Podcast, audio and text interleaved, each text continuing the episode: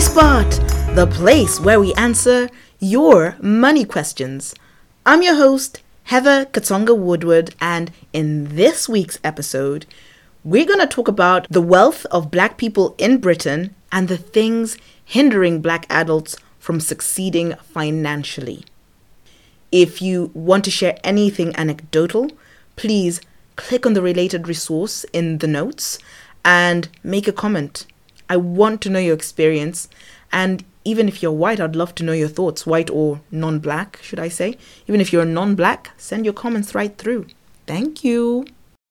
So, building on the last episode, which was on seven things that hold black children back from succeeding before they're 18, this is the current economic status for black people in the UK relative to other groups. First, I'm going to go through assets, and within assets, home ownership. According to gov.uk, 63% of adults in England own their own homes in the two years from 2016 to 2018. So that's almost two thirds of households owning their home. And I guess that makes it about 37% renting. And if we look at the different ethnicities, 68% of white British households own their own homes, compared with 74% of Indi- Indian households. Almost three quarters of Indian households own the house they're living in. That's a fantastic statistic. Households in the black African and Arab ethnic groups had the lowest rates of home ownership at 20% and 17%, respectively. Home ownership among black Caribbeans was at 40%, which is twice that of black Africans, which is 20%. In every socioeconomic group and age group, white British households were more likely to own their own homes than all ethnic minority households combined. At the end of this, I'm going to discuss how I completely do not understand how only 20% of black Africans own their homes because the income discrepancies we're going to talk about in a minute don't add up to this kind of differential in home ownership. Next on assets, we have pension assets.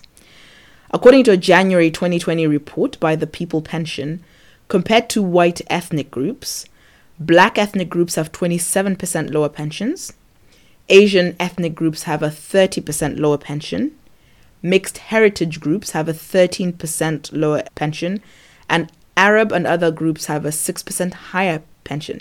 I think this Arab and other groups having the higher pension is probably disproportionately non Arabs because the stats show that Arabs have generally lower incomes and lower asset bases. The average gap between a female pensioner from an ethnic minority group, unfortunately not subdivided into black and other other groups, and a male pensioner from white ethnic groups is 51%. So an ethnic minority woman is likely to have half of the pension that a white man has. This figure is 27% for an ethnic minority male pensioner. So you understand, compared to a white man, an ethnic minority man has 27% less in their pension. In numbers, the average ethnic minority pensioner has 3,350 less in annual pension income. Ethnic minorities are also less likely to qualify for auto enrollment into a workplace pension because they're more likely to earn less than the auto enrollment threshold of £10,000. So, one of the policy suggestions there is make the threshold £6,000, then many more people would automatically be enrolled into saving for a pension. Now, let's move on to income. Again, according to gov.uk, in the year ending March 2019, the median annual household income in each quintile before housing costs were paid. So, this is household, not individual income. For the top quintile, so in the top 20%, it's 54,000. So that means if you look at the top 20% of people in terms of income, the person in the middle is earning 54,000. The second highest quintile had a median annual household income of 35,700 the middle quintile had 26,800. Second lowest quintile, 20,500. Bottom quintile, 13,300.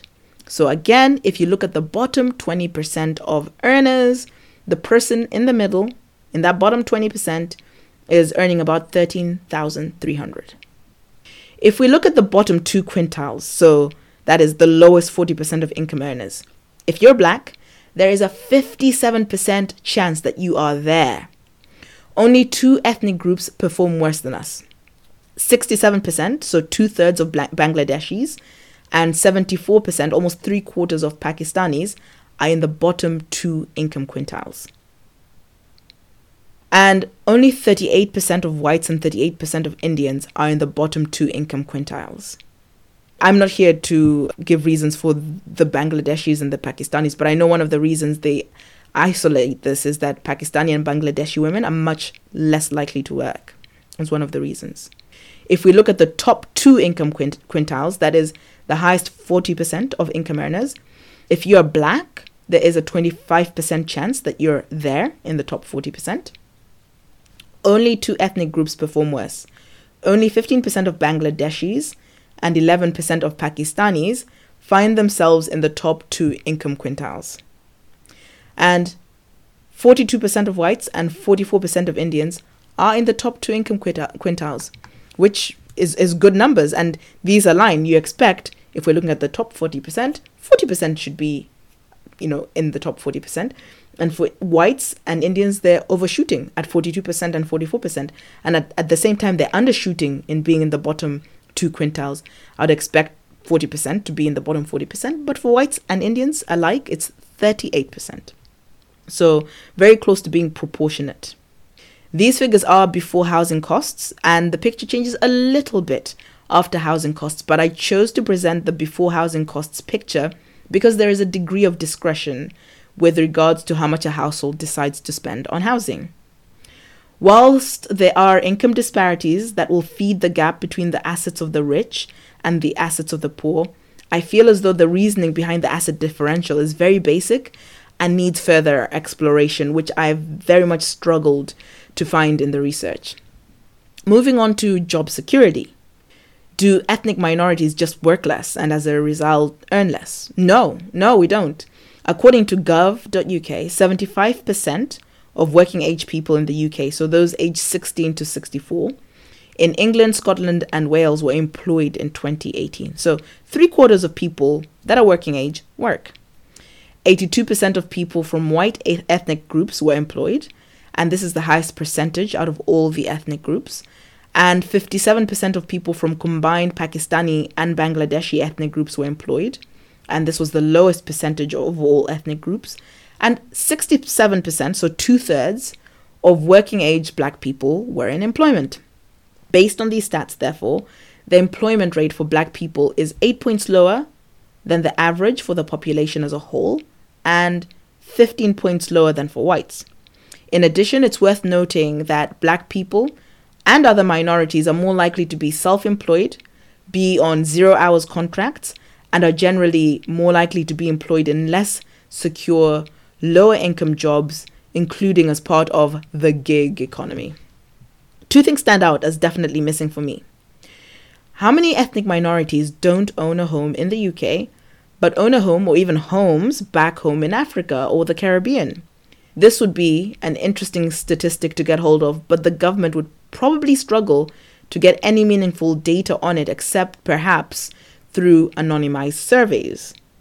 The second thing that I find missing is that what proportion of people are struggling to build a meaningful asset base because a high proportion of their money goes to supporting relatives back home.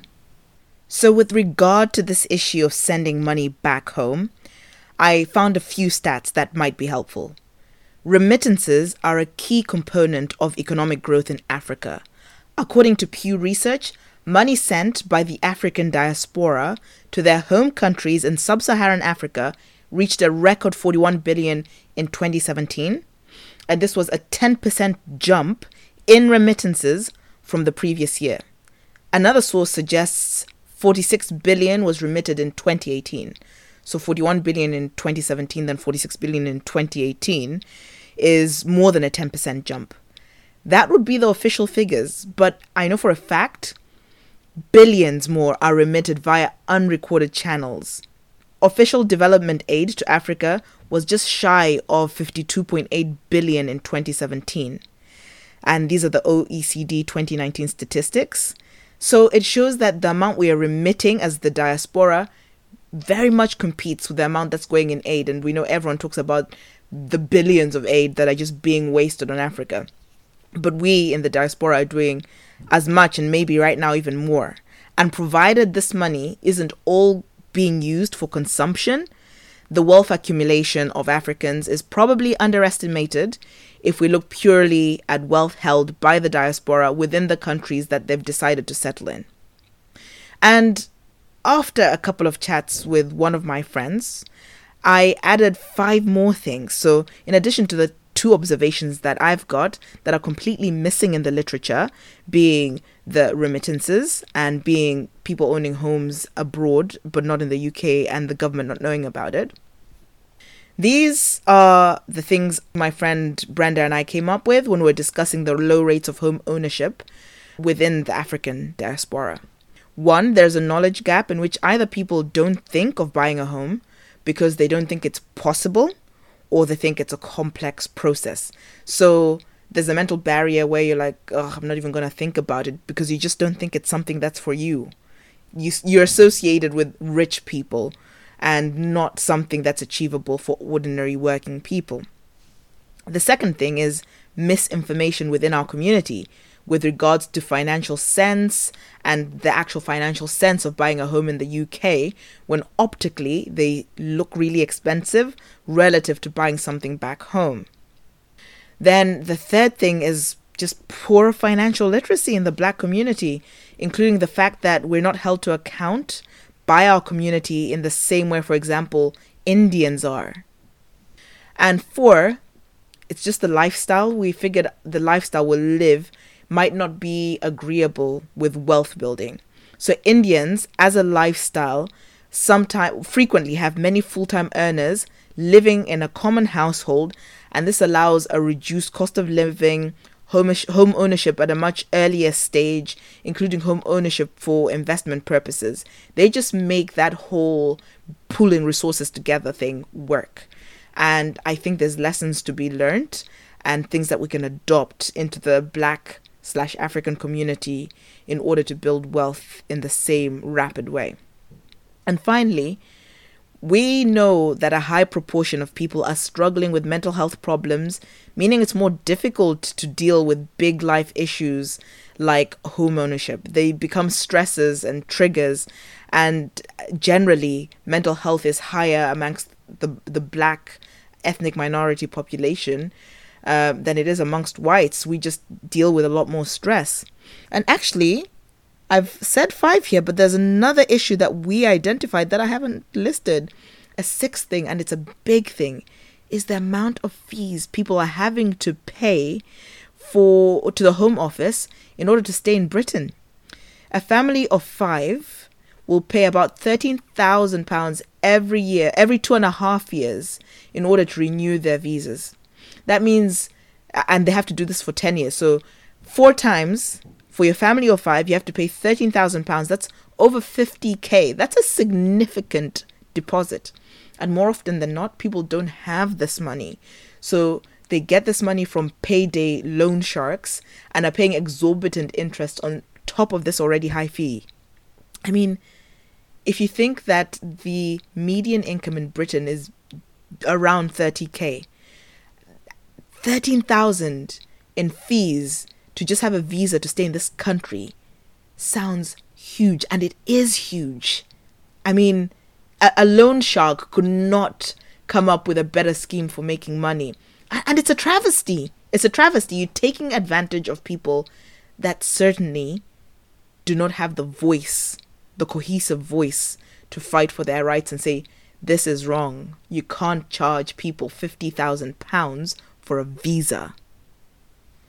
I get incensed when I think about it, so I'm I'm just going to move right along. The UK doesn't have an identical history to the US in terms of race, segregation, Jim Crow, and certainly I don't think UK mortgage lenders discriminate according to race, directly or indirectly. But if someone thinks they do, I'd love to hear their story. Moving on to social mobility. According to research from the University of Manchester, ethnic minorities in Britain are experiencing growth in clerical, professional, and managerial employment. So, this is absolute mobility. But they face significant barriers to enjoying the levels of social mobility of their white peers. So, relative mobility is struggling. Again, they note that immigrant minorities have lower rates of social m- mobility than does the rest of British society. Their children experience rates of upwards mobility that are similar to their white British peers. Despite this mobility, the second generation still faces what they call significant ethnic penalties in the labor market. So I, I think this is a kind of positive stat. It says first generation immigrants have low rates of social mobility, so they don't tend to move up economically, but their children do. This research from the Uni of Manchester notes that levels of educational attainment have improved significantly for ethnic minorities, but these have not translated into improved outcomes in the labour market. The success of policy interventions and third sector projects targeted at ethnic inequalities in early childhood and education contrasts to the continuing employment barriers faced by young black men and Muslim women. This finding means that even if they succeed in education, young black men and Muslim women struggle to get jobs that are commensurate with their human capital. Apparently, unemployment rates for black African and black Caribbean men have consistently been triple those of white men. What factors could be holding black people back? Well, when it comes to discrimination in the labor market, some of the same things that lead to targeting or discrimination in the formative years as described in my previous episode, can also adversely affect the likelihood of black people getting well paid jobs. So, things like your name. Some research suggests people with non white sounding names are called to interviews at lower rates. And I'll be the first to admit that my CV frequently has Heather Katsonga Woodward reduced to just Heather K. Woodward when I'm sending CVs out because I don't want to face this discrimination. I want to make the interview because I know I will impress and succeed at the interview stages. Two, black hairstyles can be interpreted as not professional and lead to potential employers not hiring a black person based on their hair with reasons like, we don't think they were an appropriate fit. Certainly, when I go to interviews, I make sure to have a westernized wig on because I don't want my hair to hold me back. Once I get the job, I do style my hair as I please, but at that interview stage, I am complying and just being as simple as possible. Three, the perception of being threatening may prevent black people and especially black men from getting jobs that they desire. This was discussed in a little bit more detail in the previous episode. This is episode number 35. If you want to listen to that particular episode, episode 35 is the one on black children and what hinders them. Four, the stereotype that black people are less intelligent, an absolutely abominable stereotype to hold in this day and age, may prevent some getting well paid jobs and result in a higher propensity for black people to be hired into lower skilled manual jobs.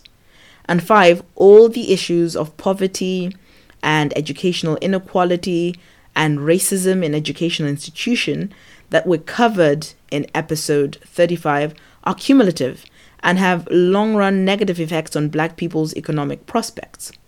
So, there you have it. This is a summary of the current wealth and income statistics for black people in Britain. I think it raises a lot of questions I would love for people to contact me and leave a voice message or a written note at katsonga.com forward slash coach or as a comment on the related resource, see the notes of this episode, explaining what they think has helped them succeed or what they believe is holding them back from progressing to higher levels in their career and in building wealth. This is the end of our two part series on black economics. I hope you enjoyed it and you weren't bored by the stats, but this is a fascinating field for me for obvious reasons. Thanks so much for listening. If you want to ask me a personal finance question, please type themoneyspot.co.uk into your address bar and you'll be redirected to the exact page on my website where you can ask a question. There are three things I would love you to do why don't you have a look at my ebooks or courses? My property course is the top rated UK course on Udemy for people who want to begin to invest in property. My notes to debt freedom give you an A to Z guide on how you can go from debt to zero debt. And finally, my workbook B School for Money Wise Wealth Bound Kids will be a fun book that you and your kid can go through together to start teaching them all the common sense things they need to know about money so that they never ever struggle with debt. The second thing I'd love you to do is to please rate me 5 star on Apple Podcast. And if I don't yet deserve your 5 star, please send me a message and let me know how I can earn your 5 star rating. And finally, if you're just loving what you're hearing and the value I'm putting out there, look into the show notes and buy your girl a coffee. Thank you. Have a great day.